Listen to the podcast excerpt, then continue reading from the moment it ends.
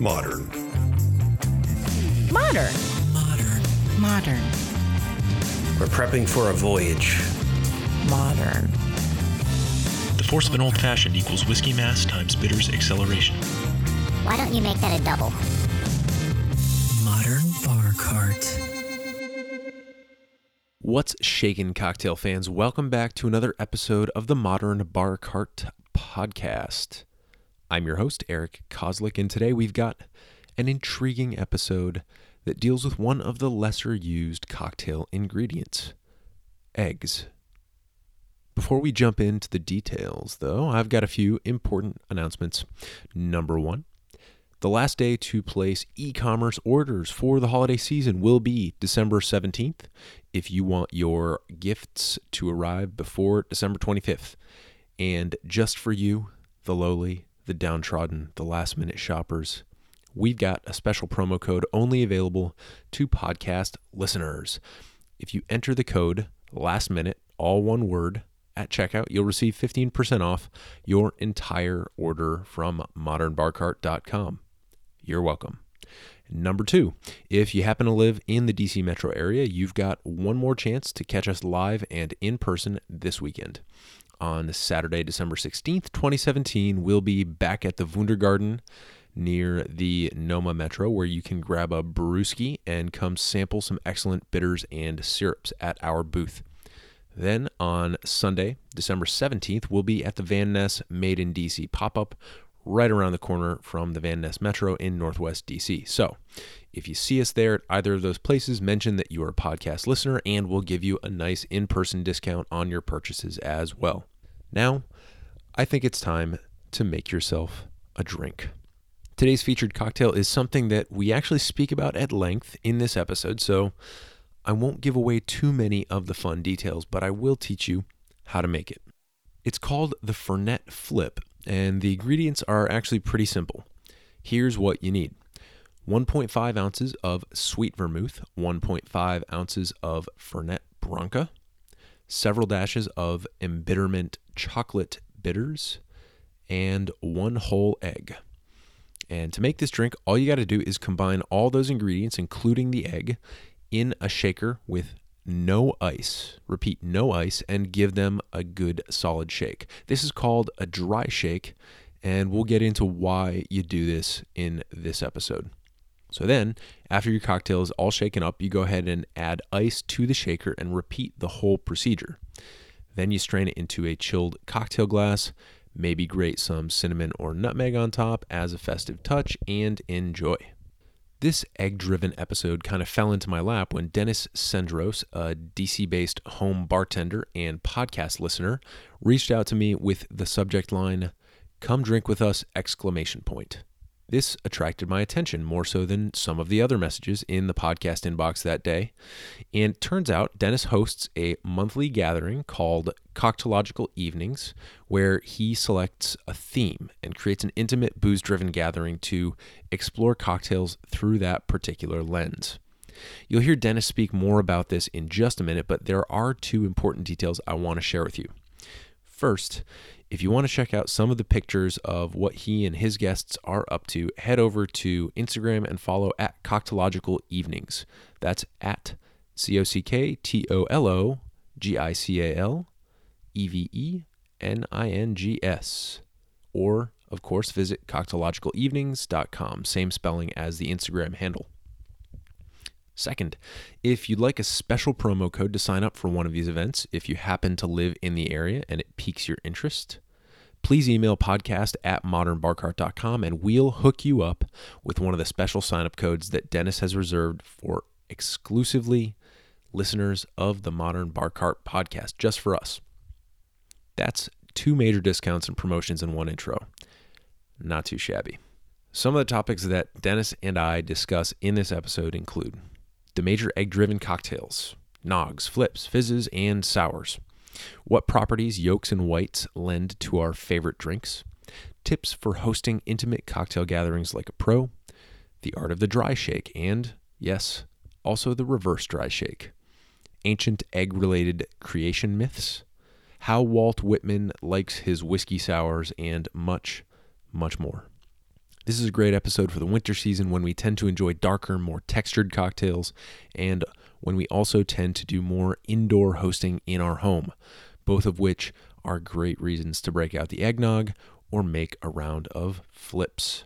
So, without further exaggeration, explanation, or egregious punning on my part, please enjoy this interview with my friend Dennis Sendros. Dennis, welcome to the podcast. Glad to be here, Eric. As we always do, can you please introduce yourself to our listeners and just tell them who you are and why we're here talking about cocktails? Yeah, absolutely. Um, my name's Dennis Sendros. Um, by day, I'm a health policy wonk in the beautiful city of Washington, D.C. But then by night, uh, I run a little cocktail night called Cocktological Evenings in my spare time. Um, and you know, I, I, just like sharing uh, cocktails and, and sort of the, the methods and, and lessons behind them with, with all my friends and just anybody who comes along. Cool. Um, how long have you been running this little cocktail series? I guess it started about a year and a half ago, but I've only been doing it monthly since September. Last year it was a bit of a it was a hodgepodge. It was just whenever I could get to it, it would get done. And then I, I buckled down over the summer and I said, I'm going to make this a monthly thing and, and really make it happen. So, what are some of the themes or categories or cocktails that that past events have really focused on?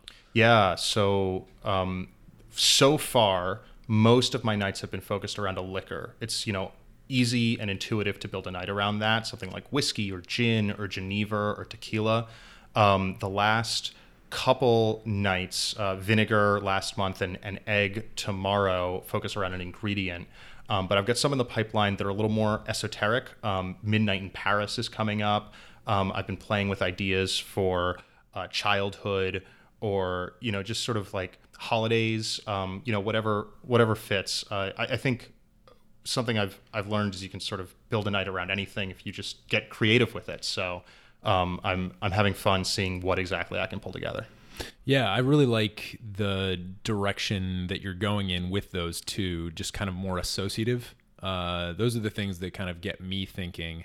And uh, obviously, it is very easy to you know take your take your spirit and kind of break it down. And I think that's a good place to start. But it's also cool to hear that you're branching out in that direction of you know, I, I, think I would say it's a direction of more comfort. It seems like you're more comfortable with your skills as a home bartender. And so you're saying, all right, we're going to take this lens and put cocktails through this lens and we'll see what comes out the other side. Yeah, absolutely. Um, I mean, definitely when I started, it was like, okay, tequila, let's look up three tequila drinks. It's a margarita and two others. And, you know, like I, I definitely learned and I did some interesting things, but, you know, now I'm starting to think about, oh, can I make like a cereal milk gin or can I make some sort of s'mores cocktail, you know, like something that's just going to like bring you back to childhood and and make you think about, you know, camp and, you know, breakfast on Sunday morning kind of a thing. For sure.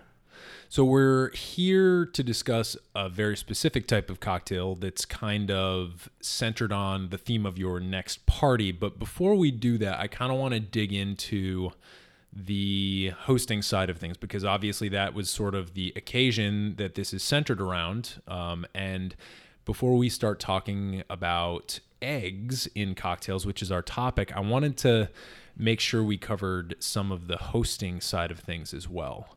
Um, and what I'm primarily curious about is what you find valuable or gratifying about hosting a cocktail party. Yeah, absolutely. Um, I mean, there are a lot of things, right? Uh, first, I just love sharing drinks, my love of cocktails with people. Um, I think I've got a lot of friends that that like cocktails, but they don't really know a lot about them. And I've you know gone and been the one to like do the research and figure out why things go well with other things, what the science of like the egg cocktail is, and just sharing that with people and telling them about it is really fun for me and I gather fun for them as well because they keep coming back. Um, and I also just like being the MC, you know, like talking and being up in front of a stage is just like a fun thing for me to do. Um, as a podcast host, you might have some sense of that. And and I just love interesting conversations. Like I try to bring people together. You know, my, my nights consist of it's it's three people and everybody gets a plus one. And I try to make sure that those three people come from different walks of my life or even total strangers, people that like friends of friends or, you know, that people that got referred. And I try to I like it when people meet each other. It's six people in a room. They've just met each other, and suddenly we're talking about. I mean, we've talked about like shipping laws in China. You know, like it's just crazy things that out of nowhere we start talking about driverless cars and you know whatever. Um, whatever comes out of that conversation and just having people like make friends right in front of me it's it's so much fun and I, I love bringing people together like that I like that you have kind of taken a like you put a limit on the number of people. I'm sure there's flexibility to that limit if somebody, you know, really wants to attend or something, but it, it seems like you're making a really conscious effort to keep it intimate. Yeah, absolutely. Um, and part of that, part of that is obviously if you've got 20 people in a room, the conversation just is not the same. Um, a part of it is is just my physical capacity to make drinks. Um, you know, I've got two hands and I can only shake so many cocktails at a time, and um, it's no fun if somebody's done with their drink before you've even gotten yours. So um, I try to I try to size the event to my own personal ability to do things and make sure that everybody's having a good time. Yeah, that's a really interesting uh, approach in that it's maybe atypical of what people think of when they think of a cocktail party. You think of a cocktail party, I think of personally the cocktail parties they throw in movies where it's a crowded room, there's people carrying trays, there's uh, a lot of drinks flowing, and everybody's got one. And, and once you try and throw one, you realize that capacity is very difficult to achieve in the home setting. And so I think one takeaway we can get from that as home bartenders is to maybe slightly revise what you think of as a cocktail party and maybe think of it as more of an intimate gathering with cocktails. If you think of it that way, you're going to be more likely to host one. Yeah, absolutely. And I mean, look, if if what you want to do is stand behind the bar all day and shake drinks, then I, you know, more power to you and do it. Invite everybody. But I, I just like me personally, in order for me to have fun, I want to be involved in that discussion. I want to be with people and present and just being constantly shaking drinks. It just makes that difficult. So, um, yeah, I've just sized it down. Yeah, you think of the drink sometimes uh, as the as the lubricant, as as the the thing that mm-hmm. kind of makes things run smoothly all night. Uh, but it's it's like one of those things where at a certain point the effort it takes to make those drinks suddenly becomes like a diminishing return if you are no longer a part of the evening. Yeah, absolutely. Yeah. Gotcha. So are there any other things besides keeping the gathering intimate intentionally to enhance these discussions? Are there any other things that you do in preparation of a cocktail gathering that might be useful to other folks who are thinking of trying to maybe host something? I think it helps to pick a theme. It's certainly not crucial, uh, but it is, you know, it gives people something to talk about and something to center around, um, especially if they don't uh, know each other very well. Um, so it's an easy conversation starter. And I try as best I can to like foster conversation between people, like especially if they're people I I know coming in, um, than saying, oh hey, you know, Julie, you're also into Star Wars like Nick is. You know, like it's it's easy to like sort of if you know your guests, it's easy to, to bring them together that way and and sort of make those connections. So I, I that's just off the top of my head what I would focus on. Yeah, a couple comments on that. One, uh, choosing the theme and and having that nucleus for people to gather around at the party also kind of extends forward and backward in time because it also gives them before the party happens something to anticipate which is cool right? They're sitting at their desks maybe the day before and they're like oh i can't wait to go to this party about eggs and egg cocktails. I wonder what dennis is going to whip up and then afterwards, it also gives them like that very specific memory flag where when it comes up in conversation, then they can immediately pull out that memory bookmark and be like, I had this really cool egg cocktail at my friend Dennis's place a couple months ago. And so it's really neat that doing something as simple as choosing a theme can kind of extend the value of the cocktail party so greatly, but I think it does. Yeah, absolutely. And, you know, like I, we were talking about like, complicated associative themes and uh, you know cereal milk gin and it doesn't have to be anything complicated it can be something as simple as you know if it's springtime spring cocktails and it's probably what you were going to be serving anyway you weren't going to give anybody a hot toddy in march but um, you know you serve a tom collins and some other very basic springy type cocktails and suddenly you have a theme that that everybody can sort of talk about and focus on, um, and it's it's almost no extra work. Absolutely. The other thing that you mentioned that I want to point out to folks is the value of coming out from behind the bar, which is something we rarely talk about here because cocktails are made behind the bar. Uh, but it's something that we'll continue to come across when we do these episodes that kind of focus on parties and hosting.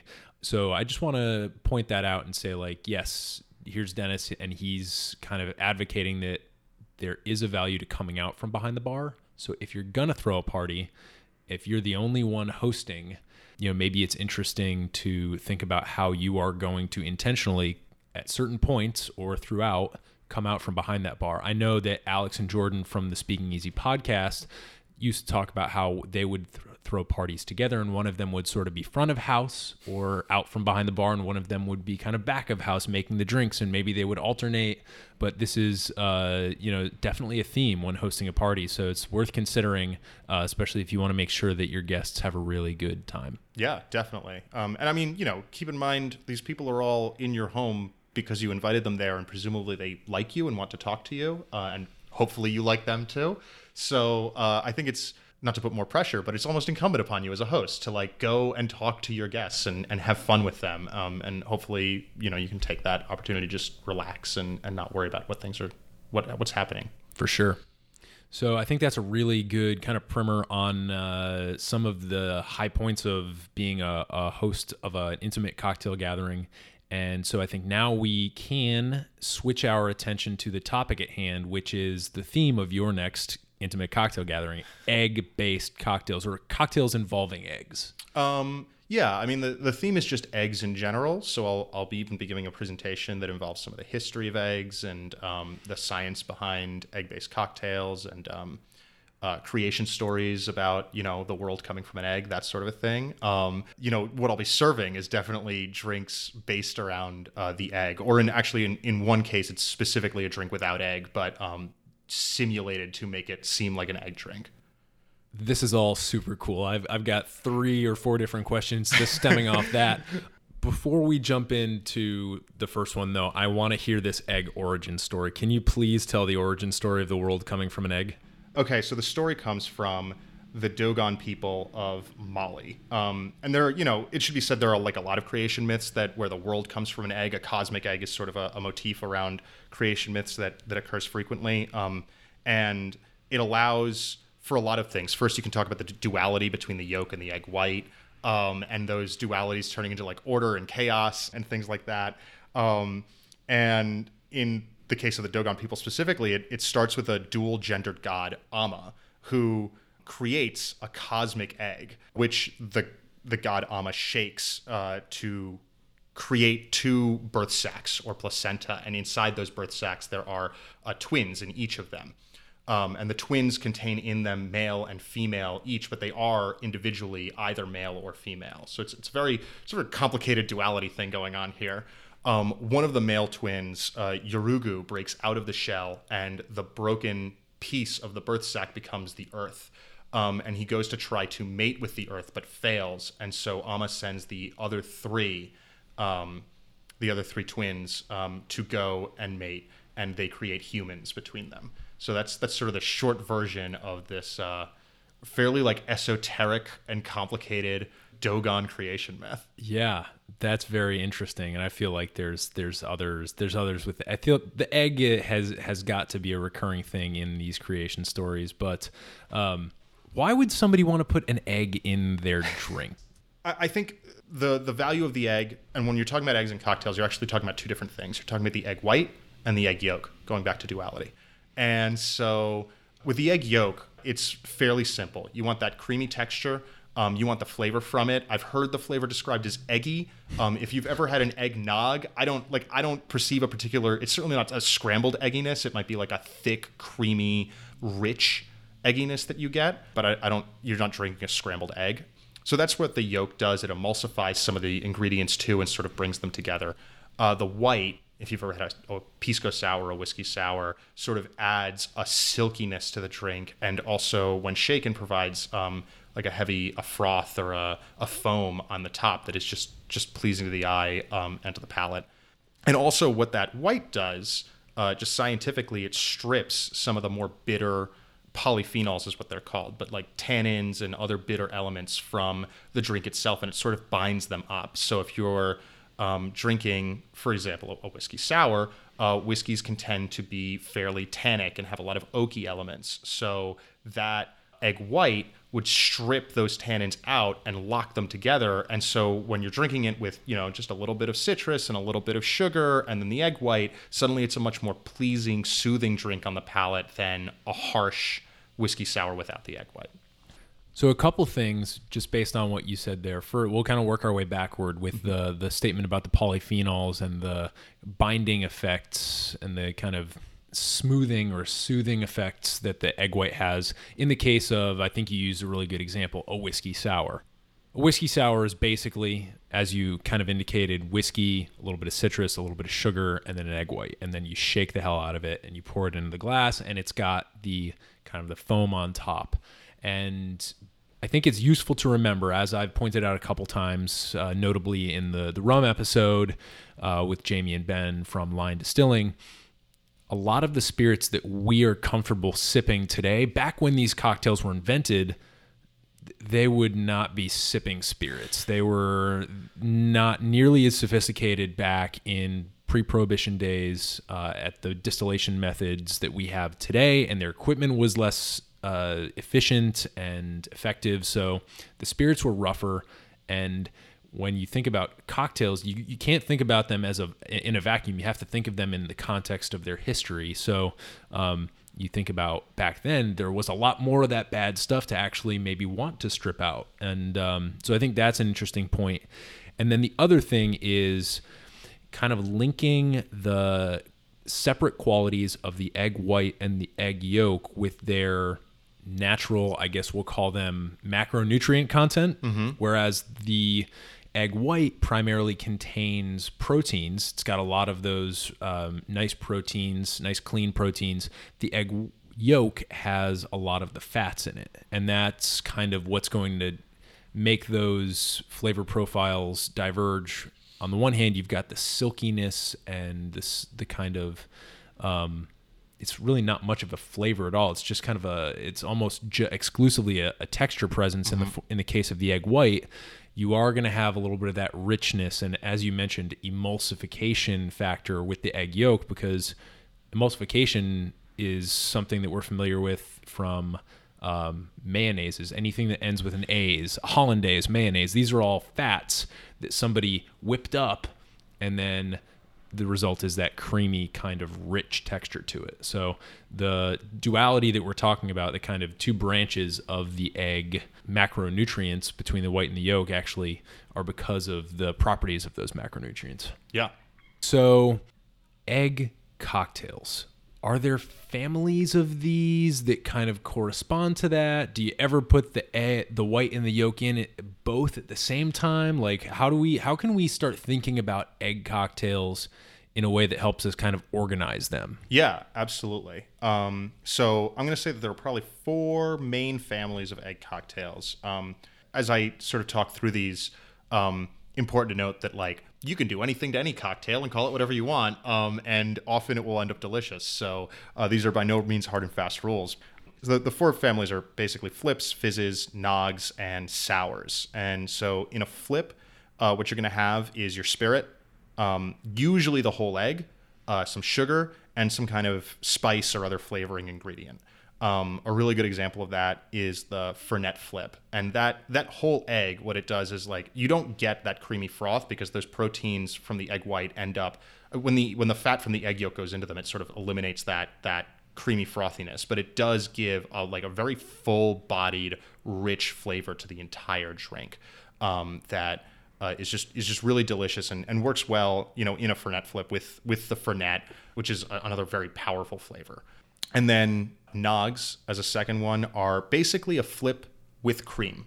When you add cream, you most of the time have a nog. Sometimes just the yolk is used, and either the the white is reserved or or um, and not used at all, or folded in later. It's like whipped and then folded in to give the naga a more uh, light, fluffy texture. And the the most obvious option here is an eggnog. I think everybody's probably heard of that. Um, there are actually a lot of cultures have their own different kinds of nogs. Um, for Thanksgiving this year, my family had um, coquito, which is a, a Puerto Rican nog recipe. And apparently, my grandma, when she used to live back in Cuba, made crema de vie, which is a Cuban eggnog um, that I need to get the recipe from her for because all her cooking is delicious, and I can't imagine this is any different. And then, so the third family sours are uh, typically it's a liquor, it's sugar, it's citrus of some kind, and then uh, the egg white. So the really obvious choices again are whiskey sour, pisco sour, that sort of thing. Um, and those typically, like if if you're having it in, let's say a, a coupe glass or a rocks glass, uh, and it's got a like a nice thick foamy head on top, that's probably a sour that you're drinking right there.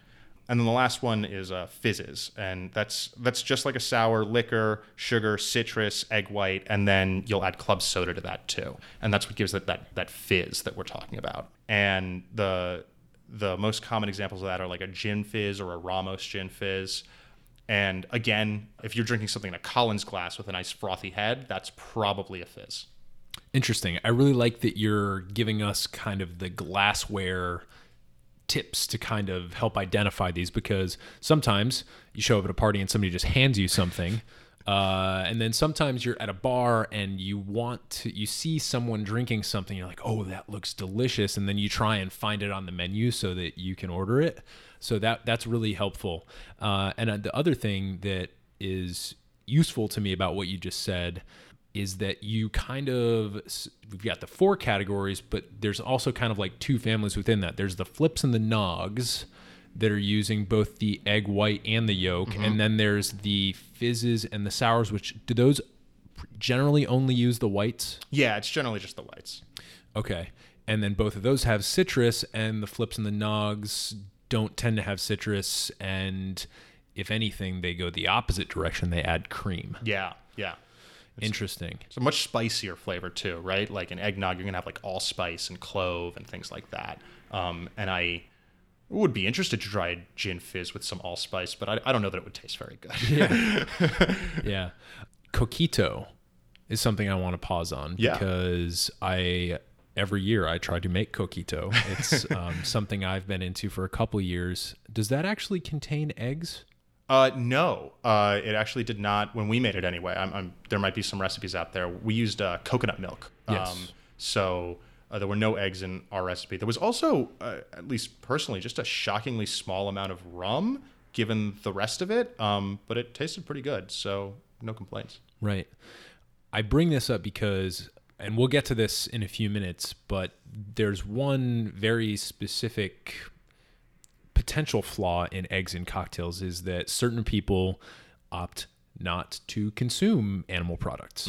And if you're a person who enjoys cocktails, then that's potentially a problem if you are also a person who decides not to you know have these things in their diet. And that that's fine. Um, you can you can fall wherever you want on the debate but one of the things here at modern bar cart we like to do is make sure that everybody has an option when possible especially being a host of a party it's really nice to be inclusive. So coquito not containing an egg Yep. is a really interesting way to get all of the qualities of a traditional eggnog or many of them without um, you know using the the egg in it. So we'll we'll mention another another technique here probably in a minute or two that, that will be something that you can kind of head over to that other family of sours and fizzes and, and utilize in, in place of an egg as well. Um, so hopefully by the end of this episode folks with dietary restrictions or preferences will have um, some good stuff I also want to center on the Fernet Flip for a minute because that was the cocktail I was planning to feature with this episode coming in because it's one of my personal favorite egg cocktails. So I was hoping uh, you could maybe give us a recipe and speak a little bit more about that particular cocktail. Yeah, absolutely. So the recipe I am using is one and a half ounces of Fernet Branca, one and a half ounces of uh, of sweet vermouth, a dash of simple syrup, two dashes of mole bitters, and one whole egg. Um, and you sort of just combine those in a shaker, give it a good dry shake without ice, and then uh, fill the shaker with ice and, and shake like hell. And then you just strain it into a, a chilled glass. Um, and it, it's just a really it's a rich drink. If you've never had Fernet, um, I would suggest trying it before you, you really dive into a bottle. I think it's it's not for a lot of people, um, but I, I like it a lot. It's a it's a it's a heavy, uh, it's a, it's an so like a bitter liqueur with um, heavy heavy mint elements that uh, are really great and play well with. I mean, they play well with sweet vermouth. They play well with the, well with the egg, um, and the mole bitters give it a, a nice little uh, spice to it. Right. Yeah.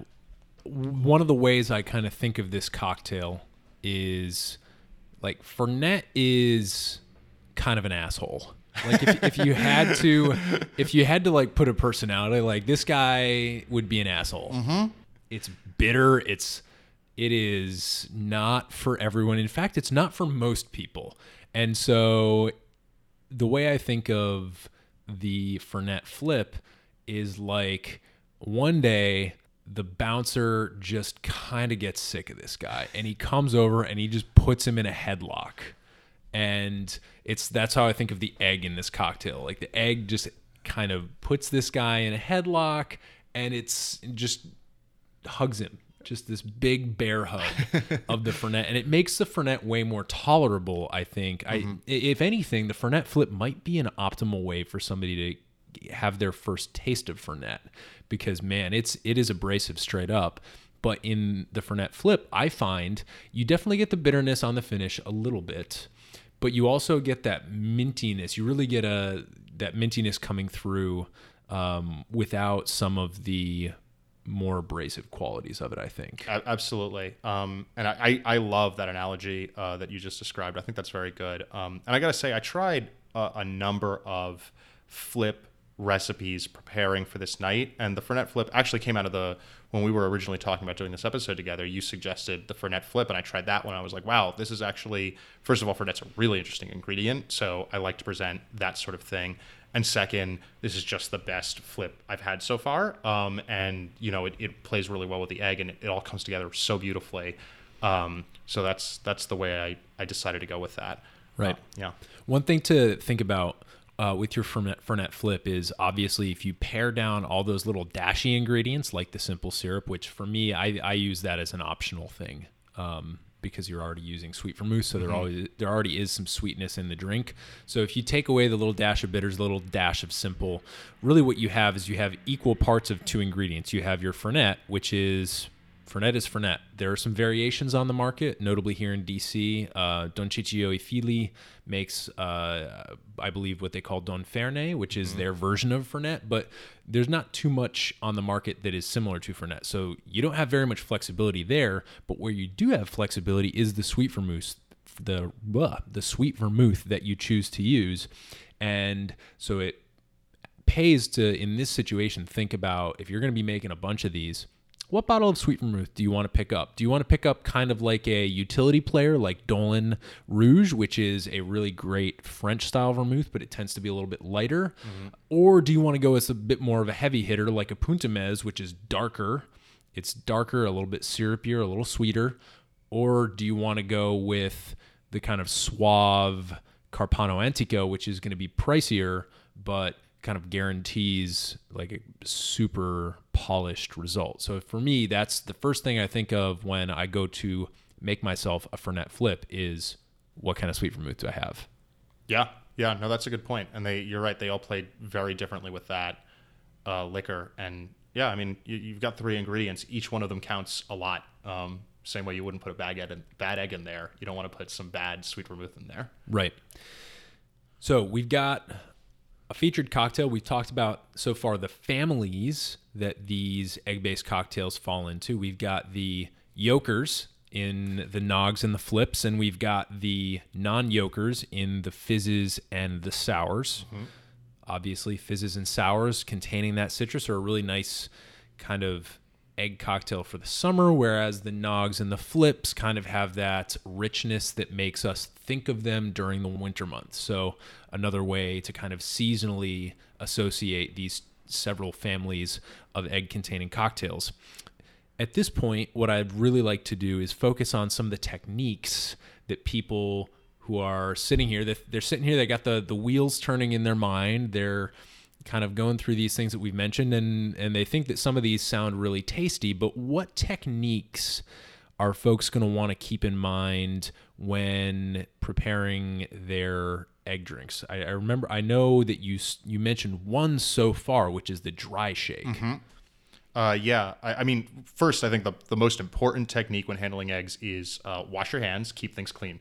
Because the chances of salmonella are fairly low, but that is disastrous for the rest of your week if you end up getting that. So um, it- it's fairly safe, but wash your hands. Just just be good about it. And then I think most of the technique from there like really does come in the shake. Once the egg is in that uh, in that tin, shake it hard. The the harder you can shake it, the better you want to get.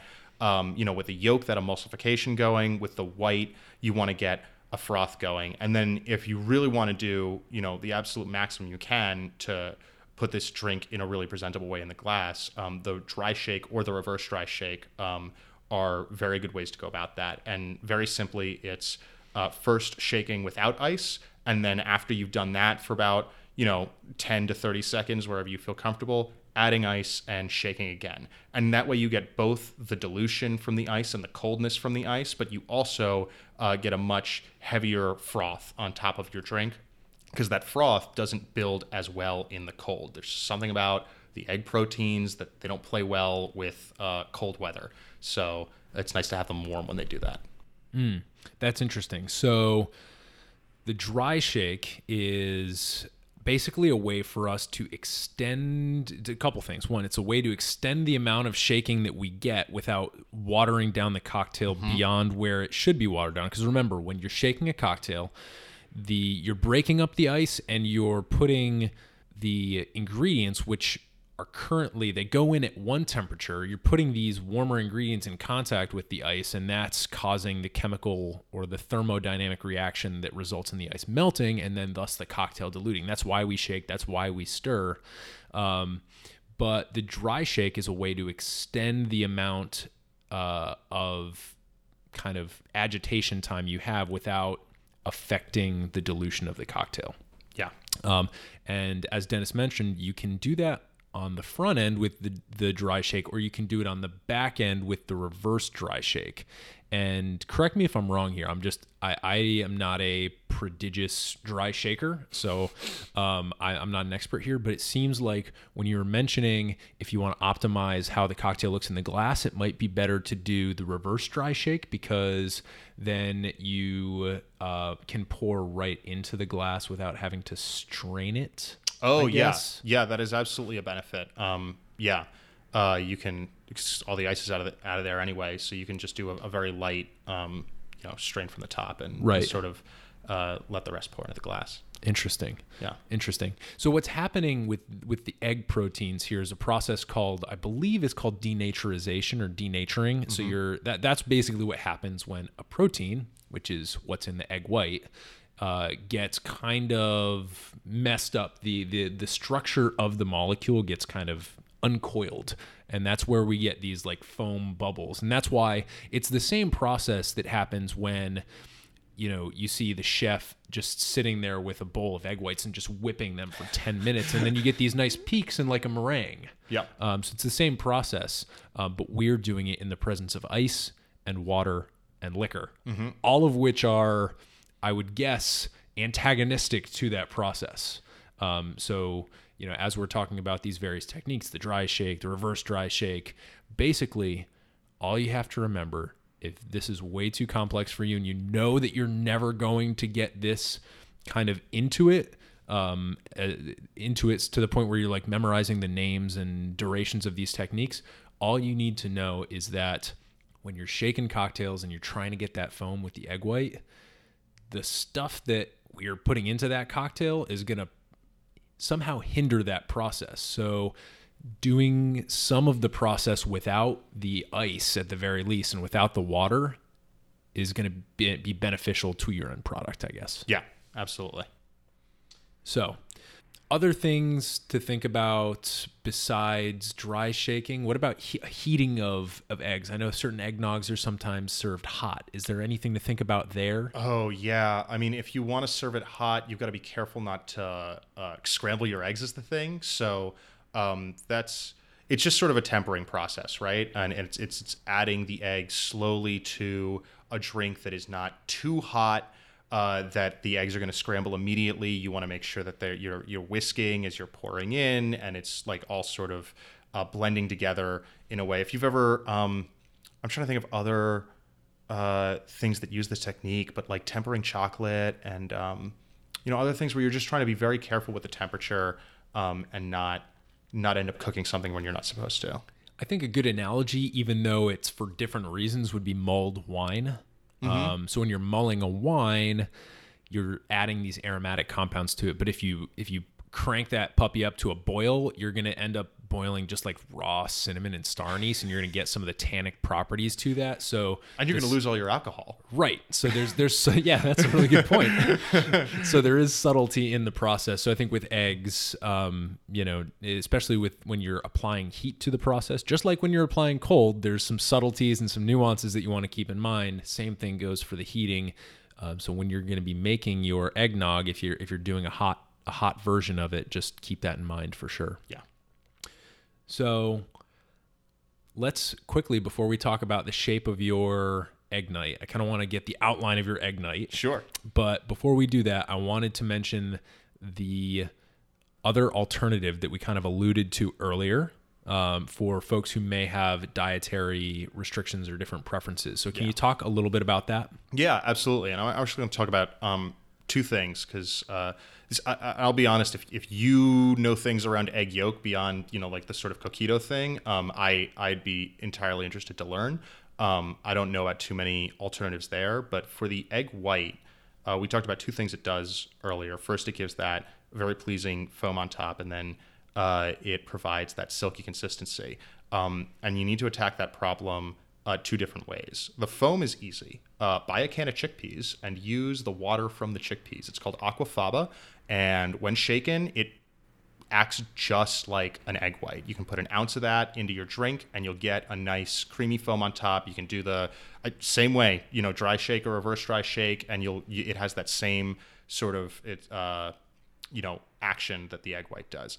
Uh, the the second, and this is a little more uh, complicated, um, but if you're really trying to simulate that, um, it's you know the the only way I know to do it. Um, you can you can wash your spirit uh, with either uh, milk or egg white ahead of time, or um, if you're uh, if you're trying to go like a, a sort of vegan route, you can use um, nut milks. Oh, I, I've heard I've heard that they don't work quite as well, but they do still have some of those same proteins um, to uh, strip those tannic elements out of uh, a drink. So they do work. Um, so what you want to do is you want to add about a quarter.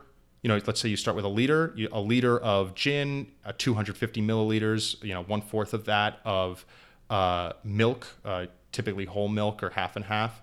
Um, and you want to let that sit for a little while. If it doesn't, if the milk itself doesn't break and curdle, and you'll see that very clearly. If it doesn't do that on its own, you add just a little bit of lemon juice at a time until it does. And then as soon as it does, you stop adding lemon juice and you just stir lightly. And, and what you want is for those curds to move around and sop up, um, sop up all the the sort of tannic elements in the drink. Um, you'll notice uh, when the drink comes out, if you've if you've moved these curds around correctly, uh, it will be much clearer than when it went in. So a, a green chartreuse, which is typically like very very heavily green, will end up just a very light uh, green at the end of this process. And uh, once those, so you've moved the curds around, and then you want to strain it. You want to strain the whole thing because you don't actually want to drink curds. That's disgusting.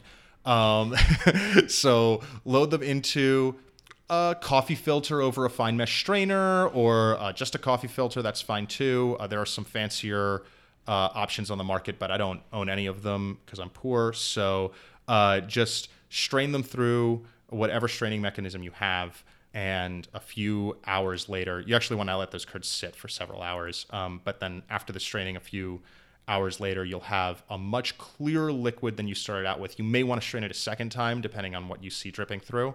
And then that will, it, it does two things. First, it, it strips those elements out. And second, it actually gives the booze, because the, the milk proteins are in there, it gives them, again, a foaming property that can be used on top of the aquafaba. So when I, I mentioned that the first drink of the night is not it's not an egg drink. What I've done is I've milk washed all the ingredients of the last word except a lime, um, and then I'm adding aquafaba on top of it, and we'll see what happens there. That sounds incredible. Are you going to be taking pictures of that? Uh, yeah, I hope so. I, I, you know, I go into every single night telling myself I'm going to take pictures, and I've only actually done it one out of three times this year. I do really want to do it. So um, Interesting. Yeah. Um, just a quick follow up or two on on that process that you just described. Um, one, nut milks. Uh, what we're referring to here are like almond milks or cashew milks, I think. And these you can pick up at, at any grocery, most grocery stores, uh, big ones or nice ones. Yeah. So it can be big grocery store or nice grocery store. They will have something. Um, And, and I will cop here. I mean, the different nut milks are going to have different protein properties. I don't know what the best one to use here is, but I, in my brief googling, I did run across some articles on it, so you can find that information if you're looking for it. Right. So there are totally vegan ways to um, make any sort of sour or fizz. The washing process, I described it a little bit more a couple episodes ago. I actually read a passage from Liquid Intelligence, which is a fantastic book on various cocktail techniques, and, and it's very simple. So um, you can you can look that up or or grab a copy of Liquid Intelligence and do uh, various washes on your liquors, which is an interesting way to take something that you know as one thing, right? Your ident- like you you become familiar with the identity of Jim Beam bourbon whiskey or whatever it is, and you can give it a completely new identity by just running it through something else. And it's it's uh, it's a fun process if you want to get kind of crafty in the kitchen. I can't believe you wa- washed chartreuse.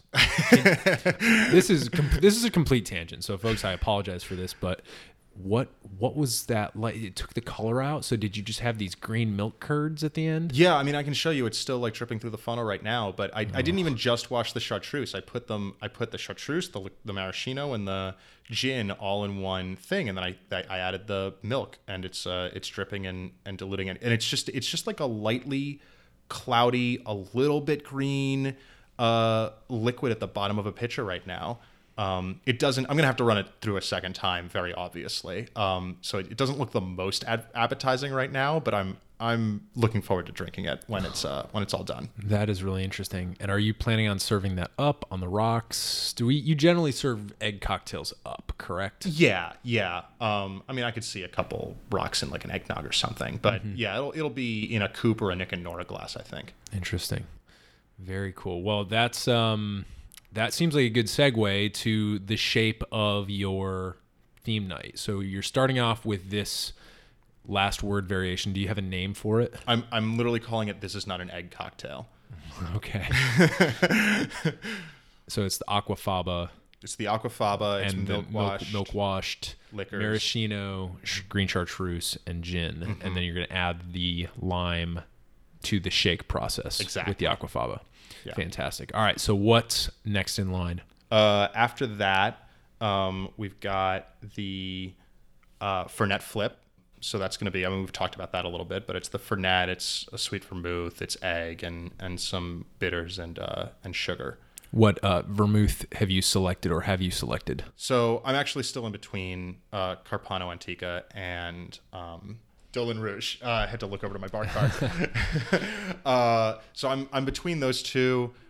I don't know. We'll, we'll see how the, the the day takes me tomorrow and where I end up. It's nice to have options for sure. Yeah. So what else after that? How many cocktails are you serving total? Uh, so it's it's uh, three on theme and then one theme adjacent cocktail. Um, so the third on theme, and it's actually um, this is uh, this is a kind of a special night. It's gonna be uh, it's gonna be a fourth on theme too. Um, I'm doing eggnog, but I'm doing dueling nogs. Um, about three months ago, I made two different uh, eggnogs and started aging them, and so they've been sitting in my fridge the entire time. the The ABV content is high enough, the alcohol content is high enough that there's there's no danger of bacteria forming there, and um, but uh, one is with brandy and very lightly spiced. There's like a little bit of clove in there. Um, uh, there must have been something else I put in there. I've got the recipe somewhere, but um, it's it's mostly floral, light. It's got that brandy flavor, like very heavily. Um, and then the other one is whiskey, and it's much more heavily spiced. I felt like the whiskey could really stand up more. Um, so there's there's clove, there's star anise, there's um, there might be some allspice in there. Uh, there's definitely cinnamon. um, Right. some other things that I threw in, and that um, that three months later is definitely my favorite. I like the brandy starting out. The whiskey was a little harsh, but but having given it time to mellow, the whiskey has really come along and is, is in a beautiful place. So I'm I'm just gonna serve it serve both to everybody just a little bit and um, see how everybody likes it. Maybe you know uh, uh, I'm interested to to get feedback from everybody about how they came out. Yeah. And one of the things that you're mentioning now with the spices is, is interesting because, you know, we think of winter as kind of like, ah, rats, I have to wait another several months before I can enjoy my lovely, light, tangy, exciting summer cocktails. But really, you get this kind of hidden advantage when some of the heavier cocktails come out and cocktails with eggs and with things like cream in it. They really stand up to those dark, deep, kind of heavy hitting spices a lot better than most of the other cocktails that we associate with the light summer months. So, this is a really good time to start playing around with some of those spices uh, as flavor notes. That, you know, knowing that we have uh, kind of a cocktail lineup that is popular during this time of the year that really stands up well and complements those things. Yeah, yeah, absolutely. Unless you're at a tiki bar, the rest of the year you're really not going to find something with like really heavy spices. Um, Yep. And so it's uh, it's just a lot of fun. Cool. Anything else on the menu for the evening? Yeah, the last, the uh, the theme adjacent one, um, which is actually uh, fairly on theme this time, but it's not quite a cocktail. It's more like a cocktailological bite, uh, if anything. So I've I'm I'm trying to put together, and I'm still sort of tinkering, but it's it's coming along well um, with a sort of deconstructed pisco sour. So um, a candied lemon with some meringue on top uh, and either the lemon or the meringue or both is going to be infused with a little bit of pisco. Um, and so you just pop that into your mouth. It'll be one bite, uh, little meal right there. Um, and uh, I'm, yeah, I think it'll be an interesting experience to like to bring that that uh, that liquor and food together in a way that you don't see a whole lot. For sure. Yeah. It's almost like a little mini Columbia room experience here in, in, in the comfort of your own home. I've been to Columbia Room; they are leagues ahead of me, but I I appreciate that. I, th- I think they, they have a little bit more financial backing to, the, to their experiments. So this this is uh that's great. I really love the uh, the the food pairing. Uh, we'll probably do an episode at some point here on, on cocktails and food, and so maybe we'll we'll have to uh, get your thoughts on that as somebody who hosts some parties and, and get some tips there. But um, that sounds like a really cool party. I guarantee you that all of your friends are going to have a great time. Um, I'm definitely going to try some of that chartreuse before I leave too. That's fascinating to me. but I would love to, uh, if you're game, to jump into some lightning round questions. yeah, absolutely. Cool. So, first question that we always start with here: What is your favorite cocktail and why? the last word. Um, it is, I- I don't know. I think it's partly just one of the first like really nice cocktails that I had um, that was very well made, and partly it's just the simplicity of it. You know, it's one part each: lime, maraschino liqueur, gin, and green chartreuse. And two of those uh, ingredients are kind of weird: the green chartreuse and the maraschino liqueur, but you can still find them in pretty much you know any liquor store. So it's easy to get those ingredients together and and it's just so easy to make. You throw those in a cocktail shaker, you pour them into a glass, and you're done. And it's just like the the way that the lime plays with the gin, plays with the liqueur, and the green chartreuse. I've always loved. It's got these really heavy herbal notes that are just like bracing, um, but delicious. And then on top of that, you can play so many different ways with it, right? If you throw out the gin and you add mezcal, you've got a really smoky, delicious drink. If you throw out the green chartreuse and add yellow instead, you've got something that, you know, if the green chartreuse was too much for you, like this is a much easier drip to, drink to sip. Um, you can replace the lime with uh, with lemon. I haven't tried that, but you could certainly try other citrus like um, uh, sour orange or something like that. Grapefruit. Um, grapefruit. Um, and you, you can go so many different ways by just replacing one little one ingredient in this cocktail, and it's so easy to do. It's a really great template. Yeah. uh, like the the Negroni template. Mm-hmm. Um, it, it's very very flexible, uh, but the original is So good. Uh, so this is probably like episode 29, I think. Mm-hmm. And uh, we've met. This is my first favorite cocktail match on on this podcast. Really?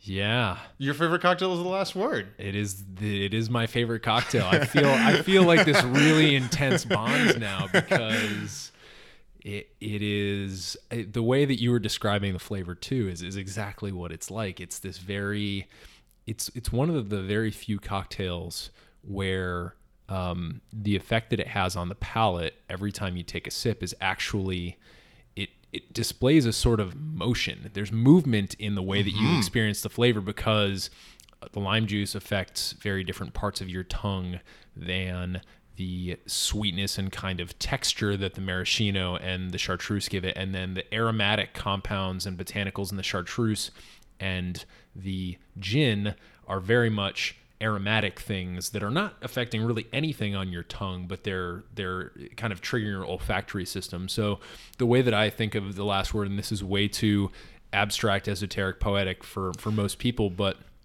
uh, it seems to me like a school of fish, or uh, they call them a murmuration of swallows or sparrows, where you see this this kind of cloud of things and it's chaotic and it's moving but there's also this beautiful kind of order to the way it all moves and kind of flashes and goes through the sunlight and uh, I, I kind of describe the cocktail as being opalescent as, as the as the adjective I use to to kind of talk about it. That's Um, that's beautiful. I might steal that. yeah, do it. It's it's. I think the more people who are drinking the last word, the better. Uh, favorite cocktail of all time. A little pricey, um, but definitely it's that treat yourself cocktail um, where you break it out on special occasions, and it's always a solid go-to. So Absolutely. good work on that. And, I and like look, it. for how pricey it is, you get a lot of booze. I mean, maraschino liqueur is fairly high in booze for liqueur.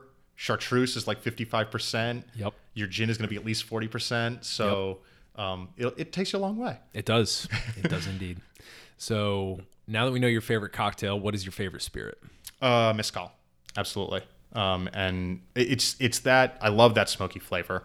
Um, I have not had or played around with enough cocktails with it, but when I have played with it, it's always fun. I've got one that involves um, like lemon and, and creme de cacao. It's kind of like a 21st century with uh with mezcal in there. Um, I love the last word with mezcal instead. Uh, last of the Oaxacans is what one bartender described it to me as. Yes, I've heard of that. It's a yeah. good name. Yeah. Um, that's that's definitely my favorite, and I also love just like the idea that it comes from like this cactus in Mexico. I need to take a trip down to uh, the region that they grow that in. I forget the name of it now, but I, to the- to the the sort of agave growing area of Mexico and like tour some some mezcal distilleries. I think that would be a lot of fun. Yes. Yeah. Um, I feel like people who have mezcal as their favorite spirit have a specific um, story about how they discovered it. So do you have like how did you come to fall in love with it?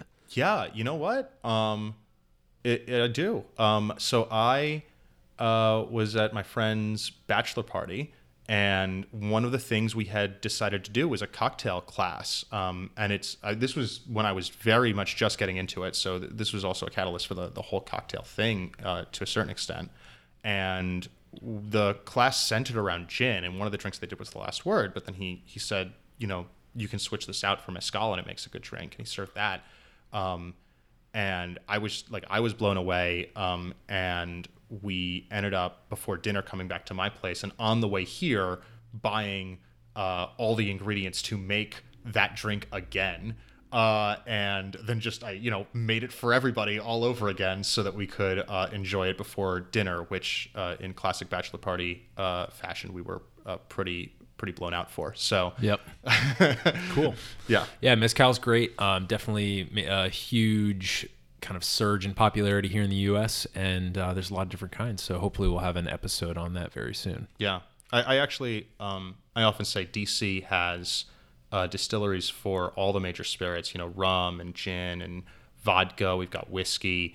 Uh, the one thing we're missing, and I, I recognize that there are major location problems here, are like tequila and mezcal, and I really wish that there was a way to bring that into DC somehow. Just airdrop a piece of Mexico here. Yeah, that's like that's all I got. I feel like we could drop it on a certain spot on Pennsylvania Avenue for some optimal irony. um, yeah, that'd be cool. I would definitely vote for replacing the White House with like a, me- mezcal. mezcaleria? Yeah, yeah, Yeah. Just that operation would probably bring more value, I think, right now. Absolutely. So, if you could have a cocktail with anybody in the world, past or present, who would it be? What cocktail would you drink? Where would you be? And what would you talk about? So I didn't. We were talking a bit before the show started. Um, I didn't realize you had an MFA in poetry, so now I feel outmatched when I'm about to say this. But um, uh, uh, Walt Whitman would be my choice. I think um, he. I, I really love uh, reading like anything he's ever written, basically. Um, and I I just imagine myself. You know, maybe on the side of a large lake, we're in the forest. Whitman's obviously choosing the place here because he knows you know, we're going to go to his place and we're going to trek out into the wilderness and he's going to find the perfect spot to have a drink. And we're going to we're going to kick back, we're going to lay down some chairs or something and I think I think we're drinking a whiskey sour. I think that's what we're doing. I I, I you know, I imagine he would drink whiskey and I imagine it would be whiskey made by like one of his friends, you know? Yeah. Like he he just went down the road and he got this whiskey and it's this like what you said like really harsh bad stuff, but it's okay because his chickens laid these eggs, and we're gonna wash it with uh, with the eggs from his from his chickens, and um, you know put some lemon in there, and just kick back and relax and drink that. And I also know he was a, a fan of port, and I'm a huge fan of port. So Cool. We'd we'd end the the sort of experience with a, a nice dessert port. That's great. I really like the. Uh, so we've got a pastoral whiskey sour with Walt Whitman. Um, and uh, is there any specific poems or like parts of? I, obviously, he's famous for "Leaves of Grass," "Song of Myself," these massive sprawling things. Are there any portions of those or lines that that you recall that are like particularly uh, memorable to you? Yeah, I've actually got a piece of art that I'm I, I it's framed and I just need to hang it. Um, but it just says uh, all truths wait in all things. And I, I love that. I, I love the idea that um, you know, we're we're out in the wilderness here and life everything is around us and we just need to sit back and experience it. There's not more than what this is. There aren't deep layers of meaning that you have to like that are hidden from you. It's it's there if you're willing to let it in. Yeah. Beautiful. Yeah, Whitman. Whitman's a great guy. He's got he's very very quotable and, and also uh, pretty much without argument the father of American poetry as such. So very cool person. Very good choice. Um, I might have to steal that from you. I might. I don't know. I I, I rarely answer my own questions, so I think there's probably gonna have to be an uh, episode where I answer all of the the lightning round questions. I think that'd be great. Uh, now I can't really steal it from you, but that's a really good answer. Are there any books about cocktails that have been particularly useful to you? Maybe besides Liquid Intelligence, which we mentioned earlier. Um, anything standing out? Yeah, um, I I think the very the very first book I got uh, was The Joy of Mixology by uh, Gary Regan, and it's just uh, it's a fairly simple history of cocktails. Uh, it's interesting. It talks a lot about technique and how you want to go about certain things. You know, everything from like cutting a lemon to um, garnishing with a, a pineapple. You know, like things that that uh, as a home bartender, uh, just starting out, you'd never think you're ever going to do, but it's there if you want it. And then the back half of the book is just recipe after recipe after recipe after recipe, and they're all solid recipes. Um, you're not going to go wrong making one of them. I, I think he's actually got some notes that like this is terrible, but I put it in here because it's a classic. Um, so, uh, uh, so there's that. But uh, but you know they're all they're all solid recipes. They're well annotated. They're very easy to make. Um, and I think just just starting out, it was it was amazing to have almost like a Bible like that that I could I could say, okay, well I've got these three things already. What's the one thing I need to add to make three more drinks in this book? Right, and uh, that's what it's all about to begin with. I mean, I think there's concepts. I, I don't know. Um, I don't agree with the the actual um, constituents of the 12 bottle bar in the book, the 12 bottle bar by the company, the 12 bottle bar. I, I don't know. It's just the 12 bottle bar is a thing. I think it's a great concept, and I think that's what it's. Uh, the concept is just that. It's like, all right, what are the force multipliers? The orange liqueurs of the world. That if you have that and a base spirit you just really need to add one more thing and it just like multiplies the number of possibilities there are, are by by orders of magnitude so i think that's a really good uh, thing for people who are just starting out if you're just picking up this podcast and getting into home bartending like yeah what are those three or four bottles that you need to add to your collection based on what base spirits you might already have that are going to give you like 40 or 50 options Yeah. um, yeah, that's a really good point. Um, so we'll link to that book in the show notes. And speaking of advice to people who are starting out, what piece of advice or pieces of advice might you offer to people who are looking to either improve their home bartending game or be a better host at parties, anything like that that you can offer? Um, so I'd, I'd say for improved home bartending, there's two pieces. The first sort of piggybacks off of what I just said. It's it's a question of like, what can you make with what you have right now sitting at home, and then what is the next thing that you can buy to make three more interesting drinks that you want to have. And then the second piece is like, there are a million recipes.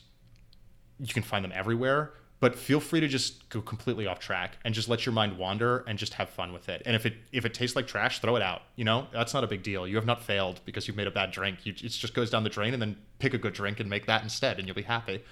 And then uh, as far as hosting, um, I don't know. I guess the biggest obstacle for me was probably just convincing myself that that people would come over and want to drink the drinks that I made them. Um, and I think you know, however you get past that, whether it's just psyching yourself up or, or you know, inviting just one friend over who who you trust will tell you if you've done something terrible to their palate, you know, just be confident. Like, there's not a lot of people who will go and mix their own drinks, and as long as you're you know, using fresh juices and using like sweet vermouth that hasn't gone bad, like it's going to come out great. And uh, you can taste it if you like it, then other people are going to like it too. And they want they want to try this. They want to to come and, and have this drink with you. So just put it out there. Yeah, imagine all of your friends are Walt Whitman and they are they are just open to all the experiences and all the cocktails that you have to make and it's it's like imagining the audience in their underwear, right? It's just ima- Uh-huh. imagining all of your cocktail guests as Walt Whitman Yeah. Um, all right, that's a, a suitably bizarre way to to end this episode. Um, Dennis, thank you for all of the information that you offered on egg cocktails, on hosting, um, and uh, really appreciate this. And, and hopefully we get to talk to you again soon. Yeah, absolutely. Thank you, Eric. This has been fantastic. Also, um, just throwing it out there, if your uh, listeners want some codes to sign up for my night, I am like I can give you like 20 codes or something to put out on the. Yeah. Doesn't need to be in the podcast. Sorry, uh, but yeah. oh no, no, no. We, yeah, we, we will. So what we'll do, folks, is we will correspond after the show here, and, and we'll get some codes uh, so that you can sign up if you are in the DC metro area and you think that uh, what Dennis is describing here is sounds fun. Uh, then we'll get you signed up, and we'll get you uh, kind of a way to work yourself into this community, and um, which might be a good step to kind of doing more yourself. yeah, absolutely. Dennis, thanks again. Thank you, Eric. Hey, everybody, thanks for listening. I just want to remind you that this episode might be over, but the journey and the discussion are just beginning. If you're excited about the content in this or any other episode, please tell us. Follow us on Instagram at Modern Bar Cart for recipes and great product tips, or stalk me personally at Quixologist. That's Q U I X ologist. You can also like us on Facebook by searching Modern Bar Cart, or hit us up directly via email by sending a note to podcast at modernbarcart.com. That email address, by the way, is also the one that you should use if you've got any cocktail or home bartending related questions you'd like us to address, or if you think you have a unique perspective on the cocktail world and would like to be interviewed for all to hear. I'll see you next time, but until then, drink responsibly and experiment boldly.